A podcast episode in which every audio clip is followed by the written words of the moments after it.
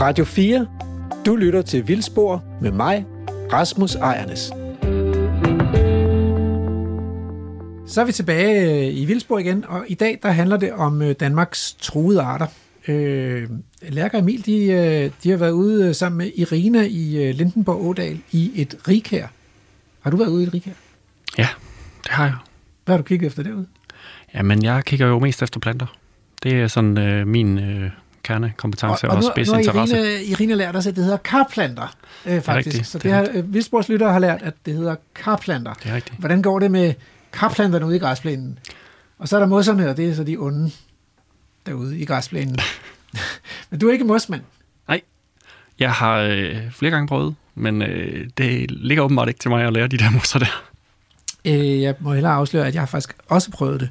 Øh, så da jeg skrev speciale i sin tid med min, øh, min makker Hans Henrik Brun oppe i Odshavet, så kiggede vi på græsland, og der er også mosser ude i, i græslandet.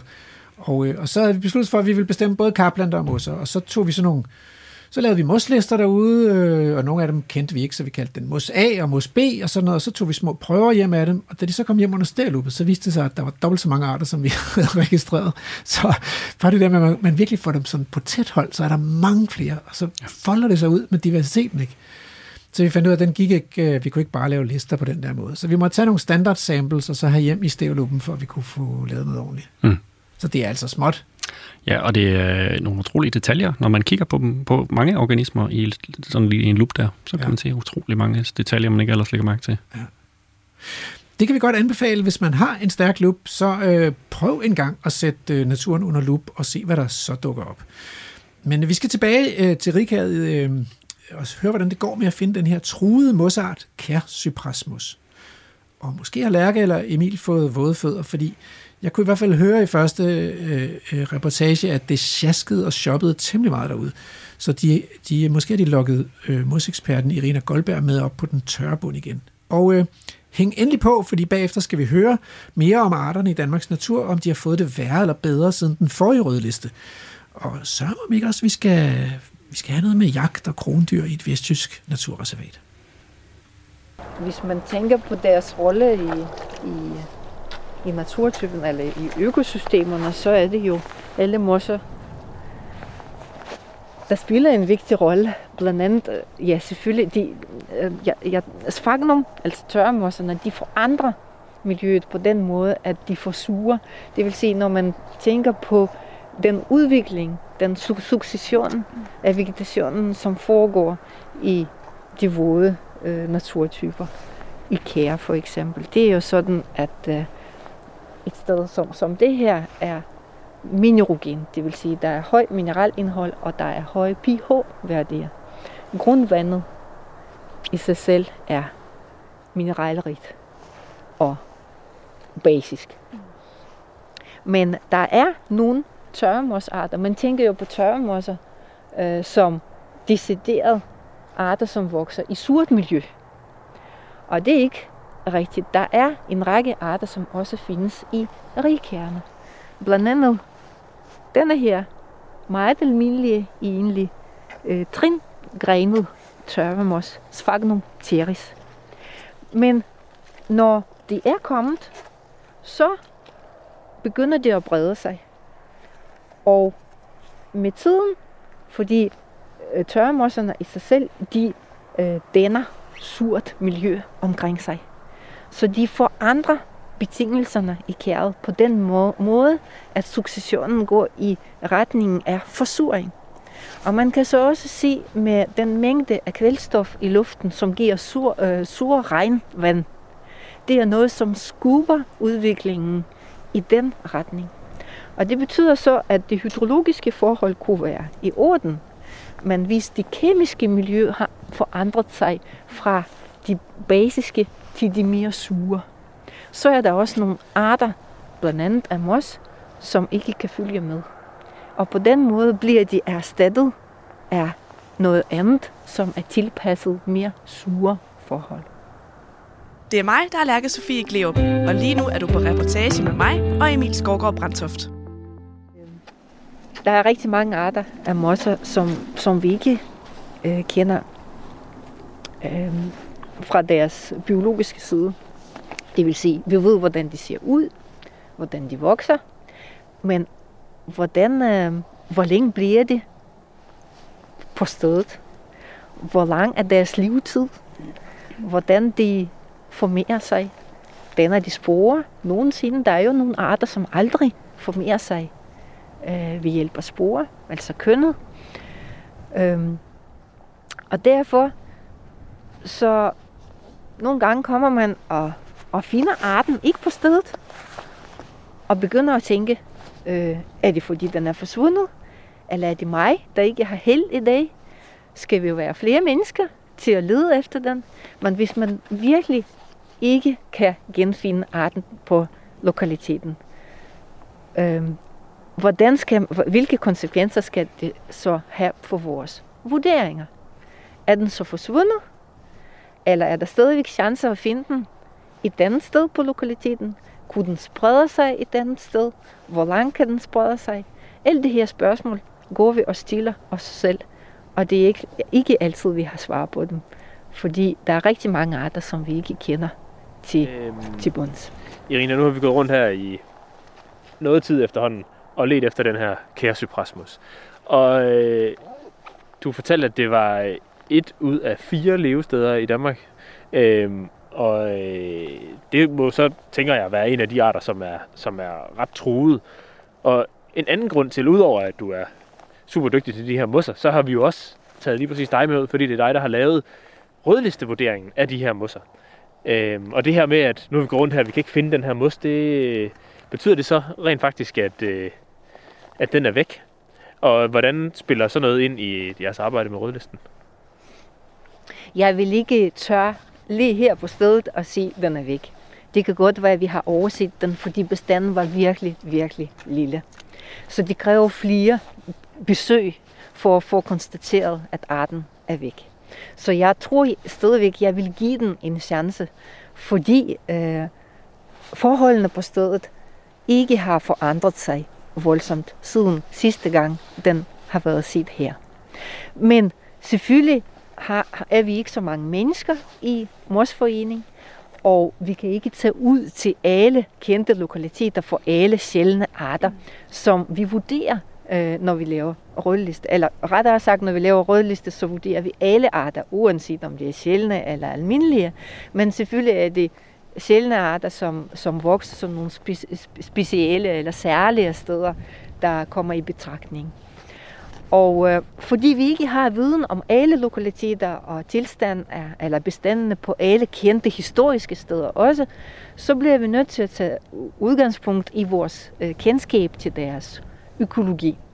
Det vil sige, hvis jeg ikke kom her i dag, men vidste, at øh, de hydrologiske forhold var i orden, og det er det jo, så vil jeg ud fra øh, mit kendskab til artens krav til voksestedet og lokaliteternes tilstand vurdere, at arten burde øh, stadigvæk forekomme på stedet. Det vil sige, at den her bestand vil tælle med i beregningen af det, vi kalder forekomstareal af arten, som er vigtig i forbindelse med rødlistevurdering.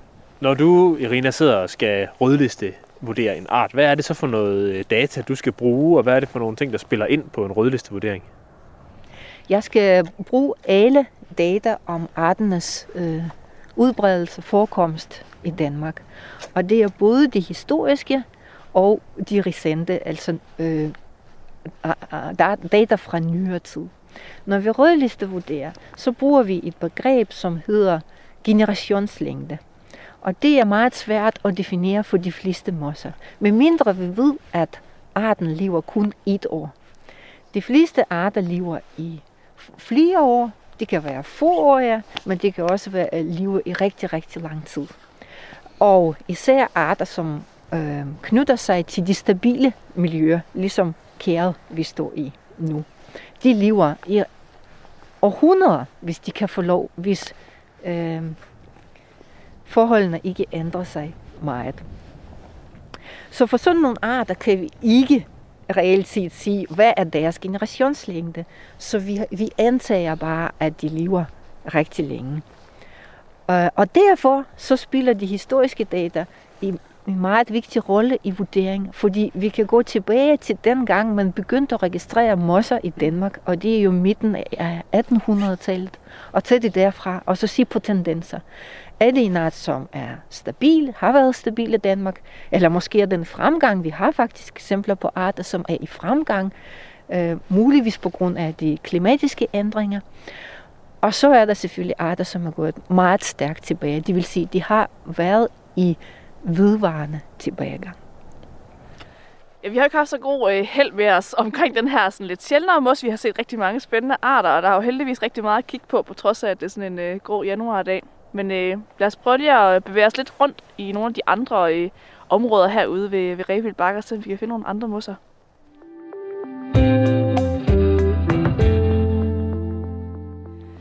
Vi er nu øh, trådt ud af vældet og øh, er gået over på den anden side af vejen og ind i øh, et lille stykke skov her.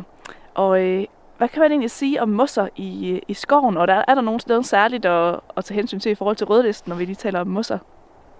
Ja, skoven er også i et meget vigtigt levested for mosser. Og man hører rigtig meget om skovene lige øh, nu faktisk også. Øh, Naturstyrelsen skal udlægge flere urørte skov og skov med biodiversitetsformål, som det hedder. Og der er mosserne selvfølgelig også i fokus.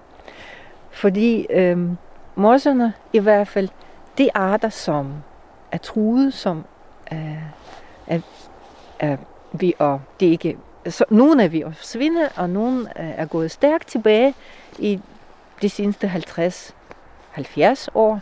Det er arter, som knytter sig til levende træer, det vil sige, de vokser på bark af levende løvtræer. Og øh, det er gamle træer, det er træer, som er svækket af sygdom, som vokser langsomt, som egentlig ikke har det godt. Øh, men det er der, man finder interessant og, og morsflora. Og sådan nogle træer har man jo fældt øh, i vores, vores skov, og øh, der er ikke så mange af dem tilbage. Det vil sige, øh, voksestederne bliver meget fragmenteret, og øh, der er ikke nye, gamle træer på vej, som kan erstatte de gamle træer, som bliver fjernet fra skovene. Og det påvirker selvfølgelig arterne i den negative retning. Så gamle træer er vigtige for, øh, for mosserne også, og for biller og insekter i det hele taget, og fugle. Det er jo virkelig vigtige levesteder. Men øh, er der andre steder i skovene, hvor vi også øh, finder mange mosser, og måske også nogle af de her lidt mere specielle eller sjældne arter? Det er der helt bestemt. Øh, man skal også huske, at vi har fritliggende stien øh, i vores natur. Og det er faktisk både i skove og i lysåbent terræn.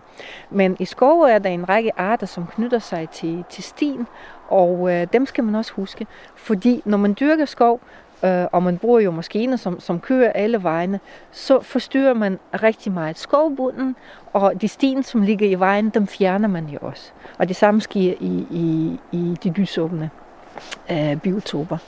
Øh, så her har der ikke været særlig meget fokus på i vores land, men vores svenske øh, kolleger, det har faktisk påpeget, hvor vigtigt det er, og vi har for ikke så længe siden været i Skåne sammen med Morsforeningen, hvor vi har set fantastiske øh, steder i skov, og hvor der også er vandløb, som også er vigtigt øh, livssted for mosser, især hvis der ligger sten i eller nær vandløb, så giver det også helt øh, specielle forhold og meget specifikke arter, som man finder i, i skoven. Desuden øh, kan man så se, at øh, der også sker forstyrrelser i, i skovbunden, øh, og øh, det er ikke nødvendigvis dårligt for, for alle arter. Selvfølgelig går det ud over de arter, som igen kræver stabile øh, forhold, men de skaber nogle nye livssteder for arter, som netop øh, har kort levetid, og som flytter sig fra sted til sted. Det vil sige, hvis åben jord, forstyrret jord, ikke er til stede, så går det også ud over øh, sådan nogle arter. Og det samme kan man så se om øh, overdrivsarterne, eller generelt græsland, og også hede. Der har vi en række arter, som kræver øh, forstyrrelser og nye steder, de kan sprede sig til du nævner forstyrret jord som, et, øh, som, en, som en god ting for nogle af de kortlivede arter og, og store sten og det levende gamle træ har vi snakket om. Tit og ofte, når man sådan taler om, øh, om generelt det, der er godt for biodiversiteten, så taler man om de døde træer, hvor billerne bor og svampe osv. Er der også nogle mosser, der, der lever på dødt ved? Faktisk er der ikke ret mange mosarter, som udelukkende øh, vokser på dødt ved.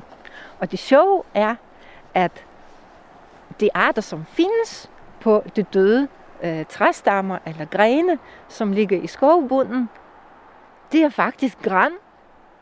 Det er nåletræer ofte. Sådan nogle art, sådan sjældne arter knytter sig til. Og det er en lille paradoks, fordi øh, vi ser jo, at der skal være løvskov i Danmark. Vi skal konvertere rigtig mange øh, grænplantage til løvskov i fremtiden. Men på sigt vil de gå ud over sådan nogle arter, som for eksempel grønbuksbagmær, som udelukkende vokser på øh, døde stammer eller små rester af dødt ved, er overvejende græn og nogle gange adelgran. Øh, det kræver, at dødt ved øh, får lov til at ligge rigtig længe, fordi når, stammen har, når der er bark på stammen, så øh, kan arten ligesom ikke komme til. Det kræver, at øh, de bliver Øh, en smule formulet, inden arten kan få lov til at etablere sig. Til gengæld har vi fundet ud af, at det er en art, øh, i hele Europa troede man jo, at den var ekstremt sjælden og ekstremt truet, og derfor er den også på linje med Blanc Salmos kommet på bilag 2 af Habitatdirektivet. Men netop fordi vi har lavet øh, overvågning af den her art, vi vi har søgt efter den aktivt i felten, så har vi fundet ud af, at i nogle områder, for eksempel som Rolskov, hvor vi står nu, og i de nordsjællandske skove, er arten ikke så ualmindelig.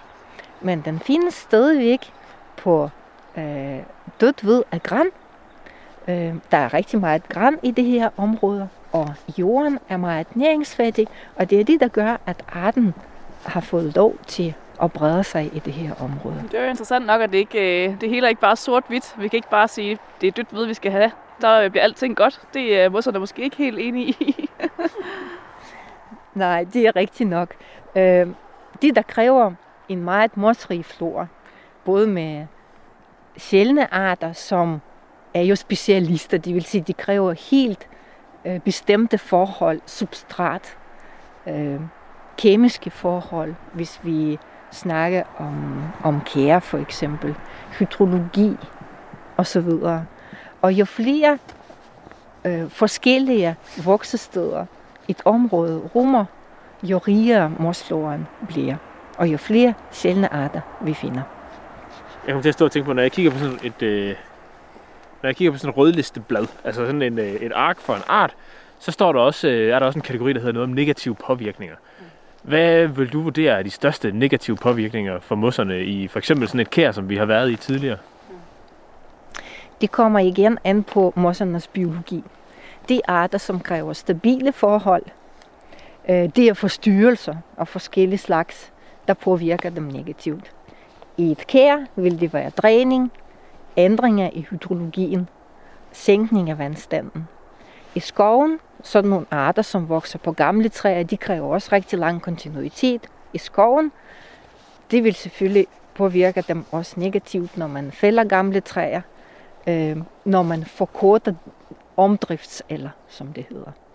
Men de arter, som kræver forstyrrelser, det vil være negativ påvirkning af, at miljøet bliver alt for stabil. Det vil sige, når der ikke kommer forstyrrelse i jorden, for eksempel nogle dyr, som tramper stier igennem, eller nogle skrænter, der går til, fordi der kommer for meget kvælstof, hvilken fremmer øh, væksten af mere kraftige urter og græsser. Det vil påvirke dem negativt. Det vil sige, igen, billedet er ikke sort-hvidt. Øh, alt er afhængigt af arternes biologi og økologi. Det er jo også øh, det beviser jo igen, at øh, eller det viser, at mosserne, ligesom alle mulige andre arter, jo som helt artsgruppe kommer fra en natur, der har været dynamisk, og hvor der har været steder med gammel skov, og steder, hvor skrænterne får lov at falde sammen på kysterne, og hele den her ådalene, der bevæger sig frit i, eller åren, der bevæger sig frit i ådalene, og kærne, der, der, der ligger ned ad skrænterne og alt sådan noget. Ikke? Det, det er jo sådan en dynamisk natur, som mosserne også er tilpasset, og derfor ser man jo så både de, dem, der godt kan lide stabile miljøer, og dem, der godt kan lide noget afveksling, var jeg lige vil sige, ikke? Noget, nogle forstyrrelser og sådan noget. Ikke? Og det er jo... Øh, det er jo fantastisk at se, at, at de ligesom svampene har det, og ligesom alle mulige andre har det, så, så er det den der dynamik, som i sidste ende også betyder rigtig meget for mosserne. Lige præcis, det er jo en, en del af naturen, og øh, vi mennesker, vi prøver selv i vores øh, forsøg på at bevare naturen, så prøver vi at styre den. Det er os, der bestemmer, hvordan det skal være. Vi går og planlægger, og vi prøver at tage hensyn til så mange arter som muligt, men der er altid konflikt af interesse. Der er altid arter, som kræver de modsatte. Og derfor, det bedste for naturen, for alle arter, om det er mosser, andre planter eller dyr, det vil være at slippe den fri. Og lade være med at styre den og kontrollere den. Du lytter til Vildspor med mig, Rasmus Ejernes. Wow, altså, øh, nu har vi hørt om øh, mosserne, som gerne vil have grundvandsfødte moser, gamle træer og dødt ved. Men hvad er det ellers, som truer arterne i Danmarks natur? Jamen altså, sådan over en bred kram, så er det jo mangel på levesteder. Øhm, det er jo sådan i, i sådan et landskab, som vi har i Danmark, som er domineret af, af intensiv skovdrift og intensiv landbrugsdrift, der, der, der findes ikke så mange levesteder. For især ikke, hvis man er sådan lidt, øh, lidt kredsen og stiller nogle særlige krav til levestedet. Jeg har hørt, at der skulle være enormt mange truede arter i skovene. Ja, det er også rigtigt. Men, men det er jo mærkeligt, fordi øh, jeg ved også, at øh, i 1805, da man lavede fredskovsforordningen, så var der kun 2-3 procent, måske 4 procent skov tilbage i Danmark af Danmarks landareal. Og i dag der har vi 14-15 procent af Danmark, der er dækket af skov. Mm. Så burde de der øh, arter, der lever i skovene, de burde jo have fået det bedre. Ja, det kan man sige. Altså, der er jo måske flere forskellige aspekter af det der. Så dels så, øh, så bliver skovene jo i dag måske nok dyrket mere intensivt, end de gjorde dengang. Mm. Øhm, der er også det ved det, at, øhm, at en, del, altså en del arter, de afhænger af sådan noget som skovlysninger, for eksempel. Og, og, og hvis man så planter de her skovlysninger til, så mister de her arter bare de der levesteder. Ja. Øhm, og, der, og Irina ville også gerne have gamle træer og dødt ved, og det er jo heller ikke noget, det vrimler med i de danske skove. Nej, lige præcis.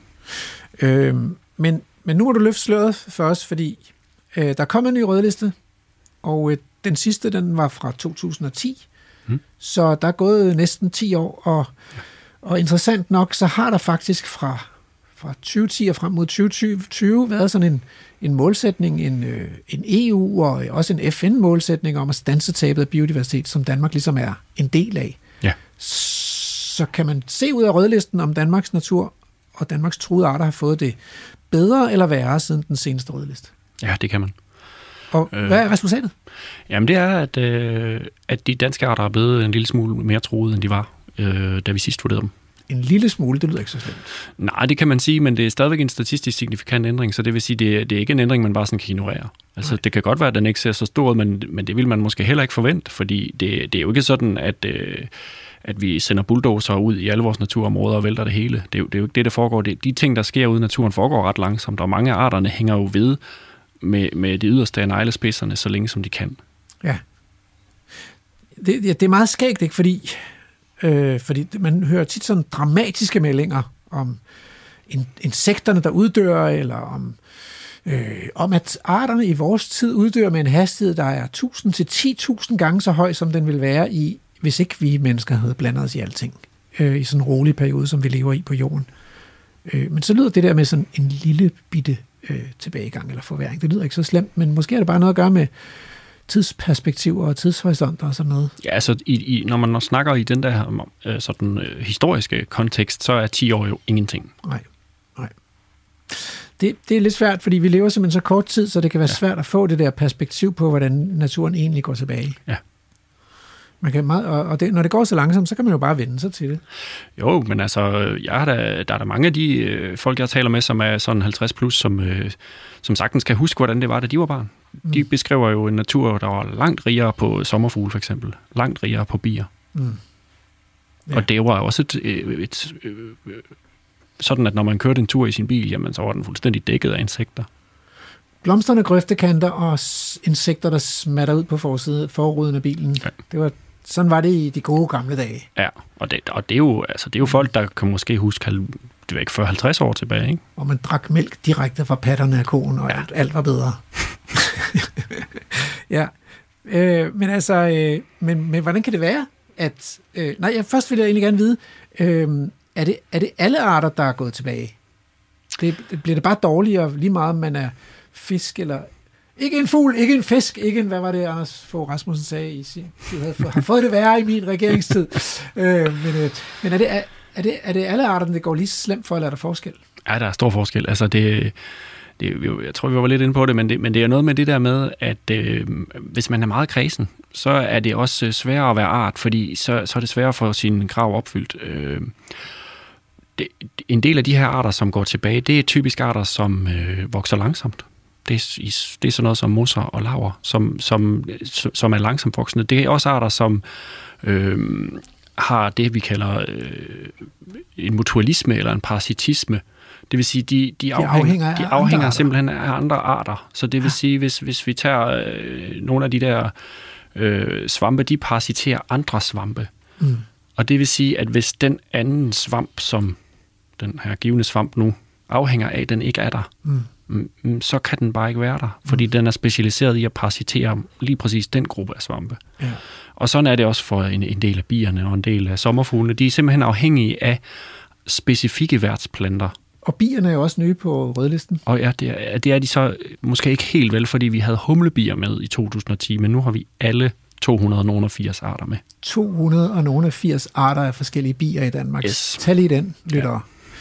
Ja. Øhm, så, så det, er de, det er de, især de kredsende arter. Altså, men det er jo lidt mærkeligt, fordi hjemme i min have, der er der jo, øh, der, der ser jeg jo ofte Nellens takvinge og, og admiral og nogle af de der sommerfugle, som, som kun kan leve på brændenælde. De har det Ja. jo meget godt. Ja. Men det har de jo kun fordi, at der er masser af brændnælle. Ja.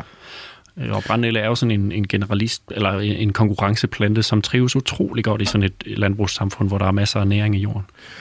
Som, så i virkeligheden, vores fede, frodige, frugtbare landskab øh, er egentlig kun et godt levested for, en, for, nogle, for nogle relativt få arter. Der er mange arter, som mistrives i det der fede landskab. Ja, det, det, det, jeg ved ikke, man kan sige, at de mistrives, mistrives men de er i hvert fald øh, de bliver udkonkurreret simpelthen. Altså, de bliver simpelthen skygget væk. Hvis, hvis, hvis, Okay, hvis man er skide god til at vokse hurtigt op og, og danne skygge for alle mulige andre, så kan man også, øh, så får man en plads i sådan et samfund der. ja. Det er måske lidt ligesom os mennesker, ikke?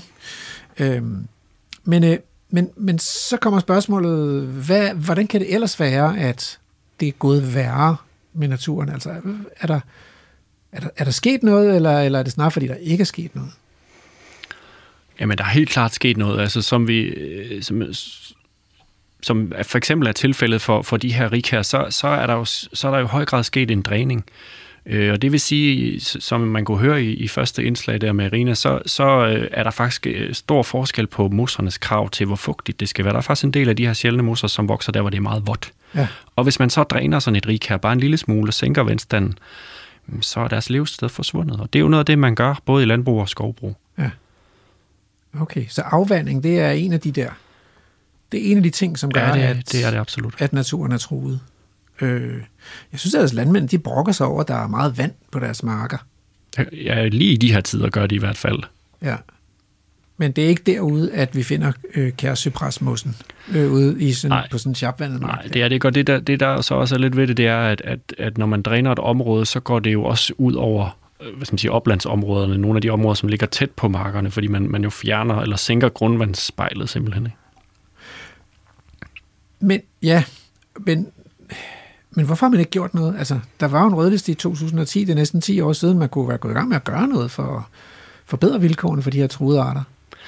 Jamen det kunne man, det, det er jo et spørgsmål om vilje, og det er jo, det er jo også sådan, at, at, det, at det ser faktisk ud som om, at regeringen nu endelig har, har lyttet til, til eksperterne og, og faktisk har, tænker på at, at lægge noget af deres skov urørt. Og det er jo en af anbefalingerne, at man simpelthen lader, lader naturen få plads og, og, og lader den slå sig løs og, og give, give fri på de naturlige processer det, det lyder meget sjovt, fordi øh, det var lidt det, Irene hun siger i, øh, i feltreportagen. Hun siger, at øh, mossernes, hvis mosserne fik lov at øh, bestemme i Danmark, og måske er det på tide, øh, ja, vi får en mos igennem på et tidspunkt, fornemmer jeg, med, til programmet, men altså, øh, så vil de egentlig måske gerne bare have, at vi lå naturen være i fred. Det var det, var det Irene mente, altså. Øh, Men er det virkelig så enkelt? Kan man bare lade stå til? Ja, det kan man faktisk i, i store træk. Det eneste, der er med det, det er, at, at, der, at, at vi, har, vi mangler jo, øh, hvad skal man sige, vi mangler jo nogle af de her store græsser. Det, det har jo været diskuteret meget tidligere, så det vil sige, hvis man bare lader stå til, så vil der være meget, der gror til, simpelthen, fordi i, i ældre tid, der havde man jo øh, altså store pattedyr, som gik rundt og holdt mange af de her ting åbne. Mm. Øh, så det vil sige, den, den eneste, hvad skal man sige, det eneste, man, man i hvert fald måske lige skal have lidt øje på, det er det der med, at, at man sørger for at erstatte den her funktion, som de her store pattedyr havde. Fordi hvis ikke de er der, så mangler den komponent jo i naturen. Og erstattet, hvad vil, hvad vil det sige? Ja, men det, kunne man, det kan man for eksempel gøre med, med ekstensiv græsning med køer. Det, det er jo også en slags pattedyr. Ja, ja, ja men den, øh, de lever jo ikke vildt i Danmark længere, vel? Hvorfor er det vigtigt, at de lever vildt? Det er det heller ikke. Ikke, ikke, ikke nødvendigvis. Altså, det, det er jo... Hvis de bare skal udføre den funktion, der hedder at holde, holde landskabet åbent og skabe variation i jordbunden og sørge for, at der er store lorte til de her møgbiler osv., ja, det, det, vil, så, det vil de gerne have. Det vil de nemlig gerne have. Træhornets garnbasse vil gerne have, og det er dværgemøgbille og så videre. Ja. Så, så hvis de bare skal det, så kunne det godt være landmandens øh, husdyr. Men hør, øh, øh, skarnbassen der sagde jo, at øh, den ville godt have lorten i januar og februar. Ja. Der er jo ikke nogen landmand, der gider sende sin kør ud nu, midt om vinteren. Nej, det er der ikke. øh, Og det er også derfor, man, øh, man, man diskuterer det her helårsgræsning. Det er i hvert fald noget, man hører mere og mere, at, at, at det er vigtigt. Og det er jo en af årsagerne til, at det er vigtigt, det er jo, at, øh, at fra naturens hånd, der er, der er dyrene jo ikke taget væk fra naturen om vinteren. Nemlig. Så prøv at høre, kære lytter. Hvis du møder et dyr, ude i den danske natur, når du går en tur her om vinteren, så lad nu være med at hyle op om, at det er synd for dyret. Fordi der er brug for lorten derude i landskabet til alle møgbilerne og de andre truede arter. Ja, det er der. Mm. Men prøv at høre, Jesper, øhm, er det ikke lige meget med de der truede arter? Herregud, hvad det, du siger? Der er vurderet 13.000, og et par tusind af dem er truet. Kan vi ikke klare os uden de der par tusind øh, arter, som på en eller anden måde er ufleksible og anakronistiske og ikke kan finde ud af at begå sig i et moderne samfund? Jo, det, altså, hvis, du, hvis du taler om øh, menneskehedens overlevelse, så jo, det kan vi sagtens. Altså, det, det er jo ikke sådan, vi kan, vi kan pege på, på arter på rødlisten, eller så, som er rødlistet, som vi ikke kan undvære som, som, altså, som Og de fleste danskere vil alligevel hellere se Netflix. Ja, ja, men, øh, præcis, ja. The Crown. Men hvis man så tager de briller på, der hedder sådan... Øh, man faktisk gerne vil en øh, fantastisk natur, man gerne vil øh, mangfoldighed, man gerne vil have nogle store naturoplevelser, øh, kigge på øh, flueblomsten, der springer ud og lokker fluen til, fordi den gerne vil befrugtes og, og ligner en flue. Hvis man skal have sådan nogle oplevelser, så, så er det vigtigt, det her. Vil, vil du blive ked af det, hvis man ikke kunne se pære møgmus i Danmark? Ja, det vil jeg. Det er en stor oplevelse at se den. Og det er sjovt at, at, at, at kende til dens natur. Den er jo tilpasset øh, at vokse på lort, og det er den, fordi den er fluespredt, og de her fluer kan godt lide lorte, så derfor er det smart, at den er fluespredt fordi fluerne tager den spore med til den næste lort. Så den tilpasning, altså det der at se, at naturen udfolder sig og, og, og, og, og bruger det plads, der er, og de nischer, der er, det er jo, synes jeg er fantastisk. Ja, så, så, så, så lorten og fluerne er nyttige for mossen, selvom der ikke er nogen af dem, der egentlig er nyttige for os. Ja. Så på den måde er det jo ikke sådan, at de her arter er, ikke har en funktion. De er jo, de er jo meget ofte levested for hinanden, kan man sige. Ja. Jeg, jeg, jeg står faktisk her med et, et, øh, sådan et nummer af Natur og Museum, som jeg tænkte, det kunne vi også godt lide. Naturhistorisk Museum øh, i Aarhus udgiver jo de her øh, øh blade, der hedder Natur og Museum, som, som, som har sådan et tema. Og helt aktuelt i forhold til dagens vildspor, så har de udgivet nummer 3 her i 2019, øh, som handler om mosser og er skrevet af Irina Goldberg og Annette Sode. Så hvis man nu er blevet lidt mere nysgerrig på, øh, på mosser, så, øh, så er der faktisk en mulighed for at få sådan et lille nydeligt hæfte med masser af dejlige fotos og forunderlige mosnavne.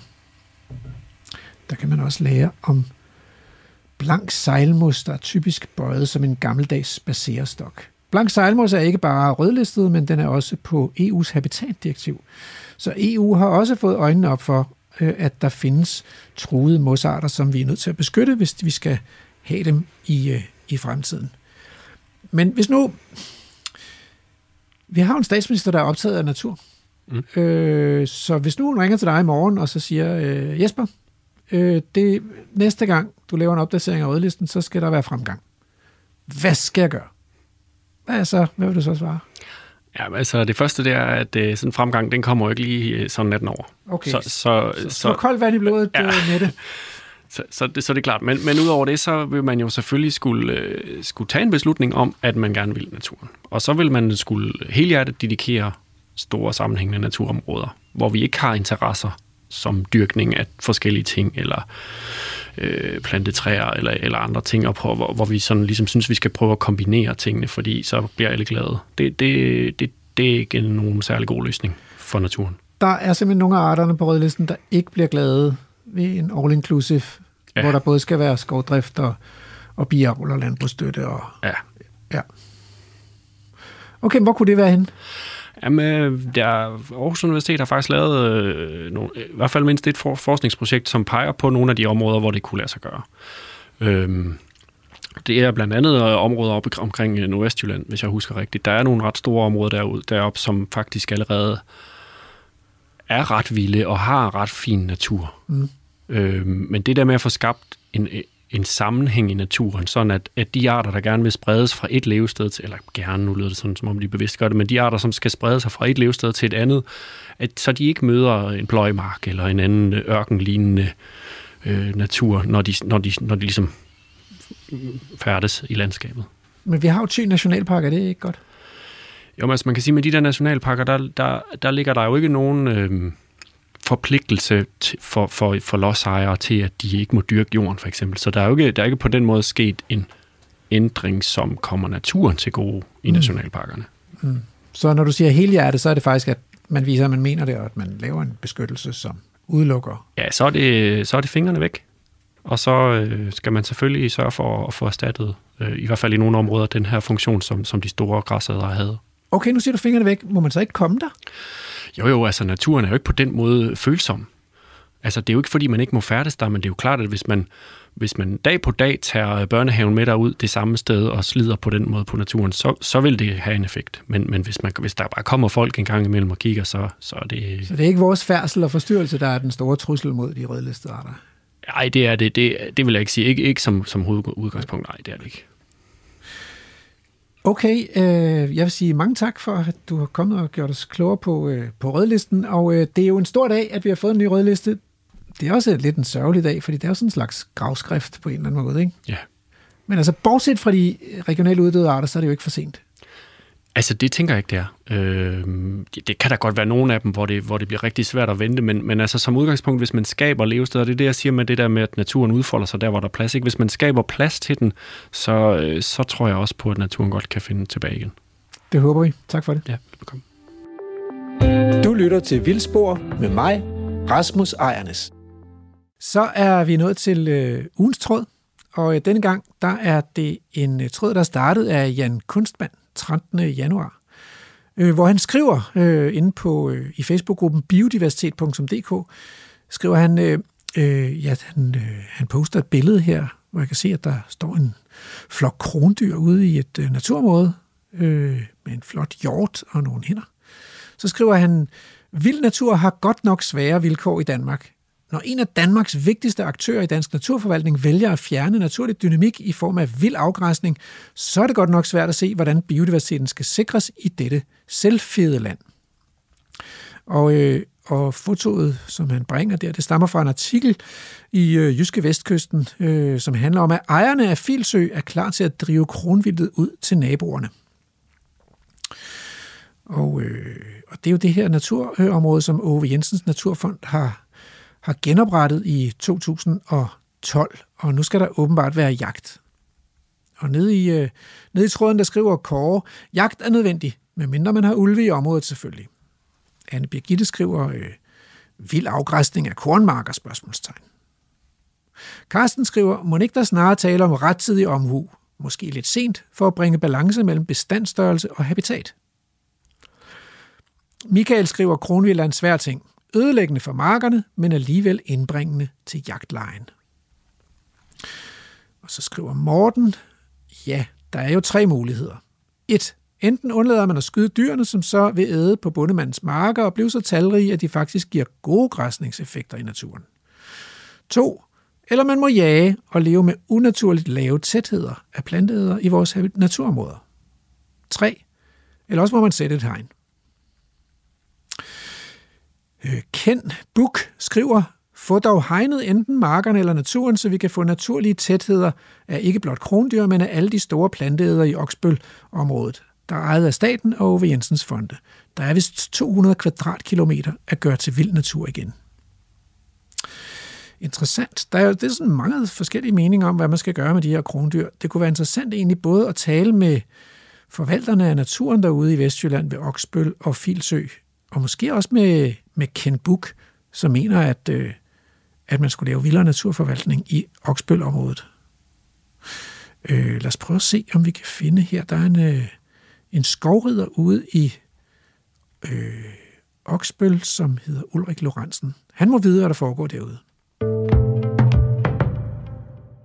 Det er Rasmus Ejnes her fra Vildsborg. Ja. Er det Ulrik? Ja, hej, det er Ulrik Lorentzen, Naturstyrelsen. Det er altid, så er det jo lige præcis dig, jeg skal tale med. Øh, fordi øh, øh, vi er jo blevet nysgerrige øh, på den her jagt, der skal være ude i øh, Oksbøl og øh, Filsø-området. Øhm, og der er blevet stillet spørgsmålstegn ved den i en tråd inde på, øh, på Facebook, som, som så er blevet ugens tråd her i Vildsborg på Radio 4. Og øh, mit spørgsmål lyder, øh, det første spørgsmål. Altså, der mangler jo egentlig landpattedyr i verden, øh, så hvorfor, egentlig, hvorfor skyde de vilde dyr ude i sådan et naturreservat? Det gør vi, øh, når vi nu snakker kronvildt, og det er det, som der er, er, er sagens kerne. Det gør vi af to årsager. For det første vil vi gerne have en, en god og sund bestand af, af kronvildt her i området. Og øh, da der ikke er andre end mennesket til at, at ligesom, øh, justere det niveau, så er det det, vi går ind og gør, således at vi som sagt kan have nogle sunde dyr at kigge på, men at vi også kan fritage landbruget for nogle af de problemer, de får, når de her store dyr de går ud om natten eller på andre tidspunkter af døgnet og foragerer på, på landmændenes arealer. Så vi har en, øh, en beskydning øh, af krondyr, som har det her som målsætning. Men jeg gætter på, at øh, landmændene de ringer nok selv til jer, når de synes, at der er for mange krondyr øh, ude på deres marker. Ja, det, det kan du tro, de gør. Ja. Og derfor så, øh, og, vi, vi kender deres ånde, og vi ved også, hvordan dyrene reagerer, så, så øh, vi er enige om, at der er et problem. Vi kan selvfølgelig ikke fjerne dyrene, det har vi absolut ikke nogen intention om, fordi grunddyrene hører hjemme her i området, og vi er glade for dem, og der er rigtig mange folk, der er glade for dem. Så det er et spørgsmål om at finde en fornuftig balance, hvor vi ikke udsætter landmændene for flere problemer end højst nødvendigt, og så samtidig også kan varetage hensyn til dyrene, at de får et, et, et, et godt liv her hos os. Men, men jeg kunne ikke forestille mig, altså krondyrene ringe ind, altså dyrene kan jo ringe ind her hos os, i vores program på Naturtelefonen, men, øh, men de ringer næppe til jer. Øhm, så hvordan kan I vide, at dyrene gerne vil skydes? Øh, jeg tror som udgangspunkt ikke, at dyrene gerne vil skydes, men, øh, men øh, der har vi jo sådan gjort os lidt til vores herre i den situation. Og det gør vi på den måde, at øh, vi er i, øh, har en relativt tæt føling med, hvordan bestanden af krondyr den udvikler sig, og vi har altså absolut ikke noget ønske om, at der skal være for stor en bestand, fordi så går det ud over øh, dyrenes sundhed og måske også øh, landmændenes interesser. Mm. Så derfor har vi forskellige måder, vi kan vurdere, om bestanden den er opadgående eller nedadgående. Mm. I øjeblikket der har vi for mange dyr, og det kan vi vurdere på baggrund af det vegetationspres, øh, de udøver. Øh, vi er jo i, i, i terrænet øh, dag ud og dag ind, og der kan vi se, hvor meget de, de, de spiser derude. Vi øh, måler alle de dyr, der bliver skudt, dem vejer vi således, at vi kan se, om vægten på dyrene er opadgående eller nedadgående. Og der er det sådan, at hvis øh, de taber i vægt, så er det fordi, der er ved at være for mange, og så er der ved at være øh, fødeknaphed. Øh, og endelig så kan vi også øh, se, når vi møder dyrene derude i, i dagligdagen, så øh, noterer vi os også, hvor mange og hvor de er henne, og vi laver også et par større formelle tællinger over hele området, så vi har en eller anden form for følge med, udvikler det sig i den ene eller den anden retning. Så når man lægger det hele sammen, så har vi en rigtig god føling med, om bestanden den er i opadgående eller nedadgående. Men vi ved ikke, hvor mange dyr der er. Altså, nu er jeg jo desværre ikke jagttegn, men altså, kan man komme med på sådan en jagt, eller hvordan, hvordan, hvem, skal være, hvem skal med? Det er meget forskelligt. Vi har forskellige måder at drive jagt på. Øh, nogle af vores arealer, der leger vi jagten ud til et konsortium, mm. som så betaler en jagtlejeafgift for en femårig periode. Øh, andre steder, der laver vi jagtarrangementer, hvor almindelige mennesker kan betale for at komme ind og få en, en, en, en plads, og så gennemfører vi jagten. Og den tredje model, det er, at vi øh, inviterer øh, naboer, samarbejdspartnere på, på øh, jagtområdet øh, til at hjælpe os med noget afskydning i forbindelse med et par større arrangementer, vi laver. Så der er forskellige øh, muligheder, forskellige værktøjer i kassen, så vi kan få lavet den her beskydning. Og endelig så skyder vi selvfølgelig også selv nogle dyr der, hvor det er lidt vanskeligt. Mange tak for at gøre os lidt klogere på, øh, på, på jagten på ude i nat- Jamen, velbekomme da. Ja, tak for det. God, god dag. Ja, lige måde. Hej. Så har jeg lyst til at ringe til Kenneth Buch for at få et blik øh, på den danske andedam udefra. Og Kenneth Buch, han er øh, dansk øh, biolog fra Danmark, øh, uddannet på Københavns Universitet, og, og så har han lavet en Ph.D. i, øh, i Sydafrika i forvaltning af nogle af de her store vilde pattedyr øh, i øh, afrikanske naturreservater. Så jeg tænker, at han må kunne, kunne komme med et frisk pust udefra.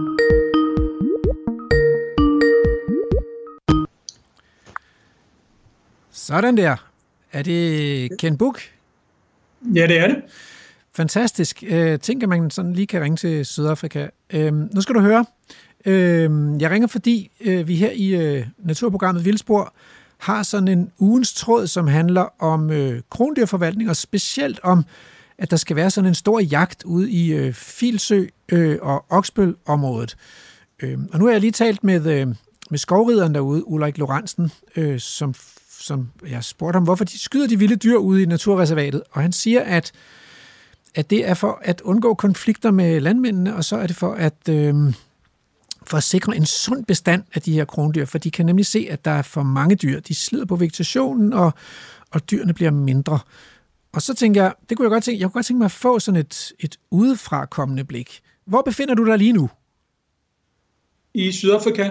Ja. Øh, er der også landpattedyr i Sydafrika, som kan være besværlige at leve sammen med? Der er masser af besværlige landpattedyr her.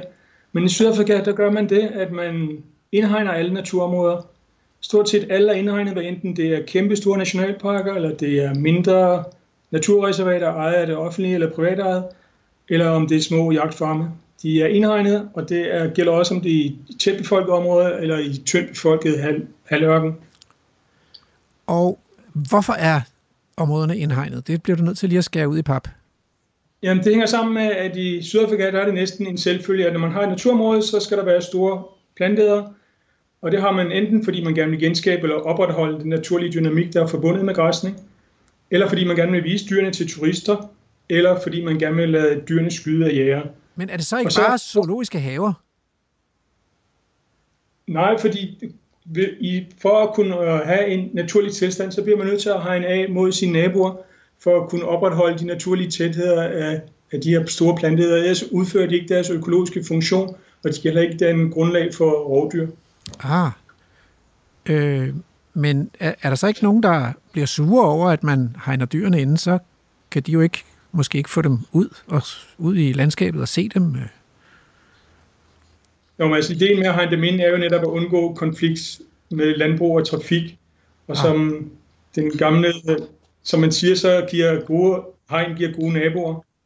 Og en anden idé med at indhegne, det er, at man reducerer tab af dyr ud af naturområdet. Hvor hvis de kommer udenfor, kan de jo blive skudt eller påkørt, eller måske bare ikke vende tilbage. Og tab af dyr, det betyder jo altså tab af den her økologiske funktion inden naturområdet, og det kan også være et økonomisk tab, hvis det er til turisme eller jagt. Og så kan de øvrigt opføre skader ude i samfundet, og det kan jo føre til erstatning. Ja, men prøv at høre, øh, Ulrik han siger også, at, at der bliver for mange dyr, hvis ikke man, hvis ikke man leger vor herre. Altså, så, så skyder man også dyrene inde i de der øh, indhegninger så i Sydafrika, når der bliver for mange dyr? Det afhænger af, hvilke øh, formål man har med det pågående område. Hvis det er en stor nationalpark, hvor man har rovdyr, så gør man ingenting. Så lader man naturen regulere sig selv, og det vil sige, at de store planteder, de er primært reguleret af tilgængeligheden af føde. Så hvis de oplever en sæson, hvor der er tørke her i Sydafrika, eller hvis det er i Danmark, i en, en meget hård vinter, så vil der være en stor del af bestanden, som dør af naturlige årsager. Så vil der være nogle dyr, som også bliver spist af rovdyrene, men det vil være en mindre andel. Og rovdyrene, de tager bare sådan toppen af, af bestanden, det vil sige, de tager de dyr, som er svækket. Aha. Så det er, hvad man gør i, i en større nationalpark. Hvis man har en mindre nationalpark uden rovdyr, så kan man godt gå ind og måske hvert andet år øh, fjerne halvdelen af tilvæksten af en bestand, og så måske flytte den over en anden park, eller sælge dyrene til jagt. Aha. Men, men sig mig gang, hvis nu vi skulle forestille os sådan en slags omvendt bistandshjælp fra Afrika til Danmark, hvad vil du så råde øh, forvalterne til i, i, i det her, de her danske naturområder i Oksbøl og Filsø? Jamen, jeg synes, danskerne som kollektiv ejer af Natur, Naturstyrelsen og Forsvarets arealer, de bør spørge sig selv, hvad er formålet med de her mere end 16.000 hektar, som vi har i Oksbøl Krondyrsø? Er det produktion af flis? Er det produktion af jagttrofæer, altså sunde dyr, eller vil vi have vild natur med masser af arter? Og så hvis, hvis formålet er at, at have natur, så skal man sørge for at genskabe forudsætningerne for en naturlig dynamik over for biodiversiteten, det vil sige, at man skal have naturlige tætheder, ikke kun af krondyr, men også af flere arter af store planteæder. Hvad kunne det være for det kunne, nogen? Det kunne være bison, det kunne være vildhest, det kunne være vildkvæg, det kunne være elg, det kunne endda være vildsvin, hvis man var lidt modig, og så kunne det være bæver, som forhåbentlig snart kommer af sig selv. Mm-hmm. Jamen altså, øh, det, det lyder jo som det rene slaraffenland, øh, når man øh, redigerer et naturprogram som Vildspor. Ja, så har det den fordel, at man får indført de her store planteder, så får man, når man får hegn omkring, eller ud mod markerne i hvert fald, så kan man få de her naturlige høje tætheder af store planteder, som dels giver den økologiske funktion, at de, de græsser og medfører en mosaiknatur, hvor der er større diversitet af planter og insekter, men det giver jo også et levested for et af de dyr, vi har fået for nylig, nemlig ulven, og der kunne den så leve i fred og ro, uden at være i konflikt med foravl. Ah, men, men hvordan? Den kan jo ikke komme ind, hvis der er hegn. Det afhænger af, hvilke hegn man sætter op. Altså, man kan designe hegn sådan, så at forskellige dyr kan passere under eller igennem. For eksempel, man kan, hvis man vil have mindre dyr til at passere, så kan man have den laveste eltråd, kan man have et stykke over jorden, så dyrene kan gå under. Man kan også have nogle rør i jorden, hvor et vist dyr kan passere igennem. Okay. Man kan også have trækroner, der mødes over hegnet, hvis man vil have et dyr til at kravle over hegnet. Det ser ud til, at I ved øh, meget mere om det der, end, øh, end vi ligesom øh, Øh, øh, os, der kun har krondyr, øh, ved. Øh, men tror du ikke, at øh, de der landmænd, de er måske også jægere, så de ville måske blive sure over, at der ikke var noget at skyde på, hvis, man, hvis alle dyrene gik inde bag hegnet på naturreservaterne? Ja, der ville nok være nogle jæger, som ville blive lidt skuffet, hvis ikke alle de her dyr, dyr rendte ud og blev, blev jagttrofæer. Men man kunne slå sig sammen med jægerne om at lave nogle øh, jagtreservater langs med, med Oksbøl Kronedyrreservat, hvor jægerne så kunne gå på jagt lidt uden for reservatet, men stadig i, i, på den samme bestand. Mm. Det lyder som om, at I har tænkt over de fleste ting. Øhm, hvad, hvis nu du fik en invitation, så kom du vel op med og gav noget bistandsrådgivning? det vil jeg da gerne. Hvis Naturstyrelsen vil lytte. Alle sider. Jamen, det lader vi gå videre. Øh, der skal ikke være nogen smalle steder her. Du skal have tusind tak for, at du tog dig tid til lige at være med i et dansk øh, radioprogram. Det var en fornøjelse. God dag. Radio 4 taler med Danmark. Altså, det synes jeg er ret interessant, det her, ikke? Altså, øh, hvad, hvad er det med de der vilde pattedyr? Når man taler med arealforvalteren her i Danmark, så, så mener han, at der er for mange af dem, og, og vi, skal, vi skal lege vor herre og, og regulere dem, så de ikke bliver så mange, at de, at de kommer til at, at sulte om vinteren. Og, og når man så taler med vildbiologen øh, Kenneth Buch nede fra Sydafrika, så, så siger han, at det, det er sådan set i orden, at, øh, at de der, der bliver mange af de der dyr. Det betyder så, at, at nogle af dem vil dø om vinteren eller i tørketiden. Øh, det vil være godt, hvis der også var nogle rovdyr, og har man ikke rovdyr, så kan man godt tage toppen af tilvæksten, men man, man skal ikke sådan reducere bestanden, altså, fordi helt grundlæggende, så er, der, så er der de dyr, som der er plads til i naturen. De dyr, som der er mad til i naturen. Og, øh, og jeg har læst, at, øh, at bestanden sådan nærmest er eksploderet derude om, i Filsøområdet. Så umiddelbart tyder det på, at, øh, at der er masser af mad, siden at øh, bestanden den vokser ude i området. Jeg kan godt se mig blive meget klogere på det her øh, med jagten og, og jægerne og naturforvaltningen og de store pattedyr. Så, så øh, det bliver ikke sidste gang, vi kommer til at høre om det i naturprogrammet Vildspor. Det kan jeg godt love. Vildspor for i dag synger på sidste vers. Øh, tak til bryologen Irina Goldberg for at tage os med ud i Rikhavet, og tak til forsker Jesper Moslund for at gøre os klogere på den danske rødliste. Og så øh, skal vi jo ikke glemme Vildspors musikalske producer, Andrew Davidson. Uden ham var det ikke gået. Så er der sådan set bare tilbage at sige øh, Hold ud, der er Vildspor igen næste lørdag kl. 10.05. Og så er der ugens haiku. Kære Cyprasmus jagt. Mosekonens rødliste. Letter tågeslør.